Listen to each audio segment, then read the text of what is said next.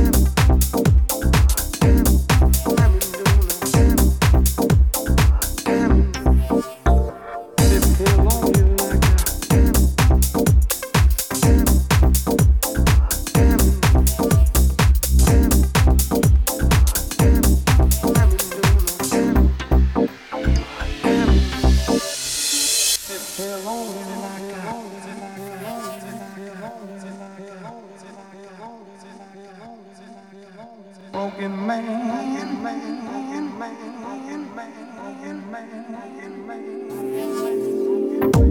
My time is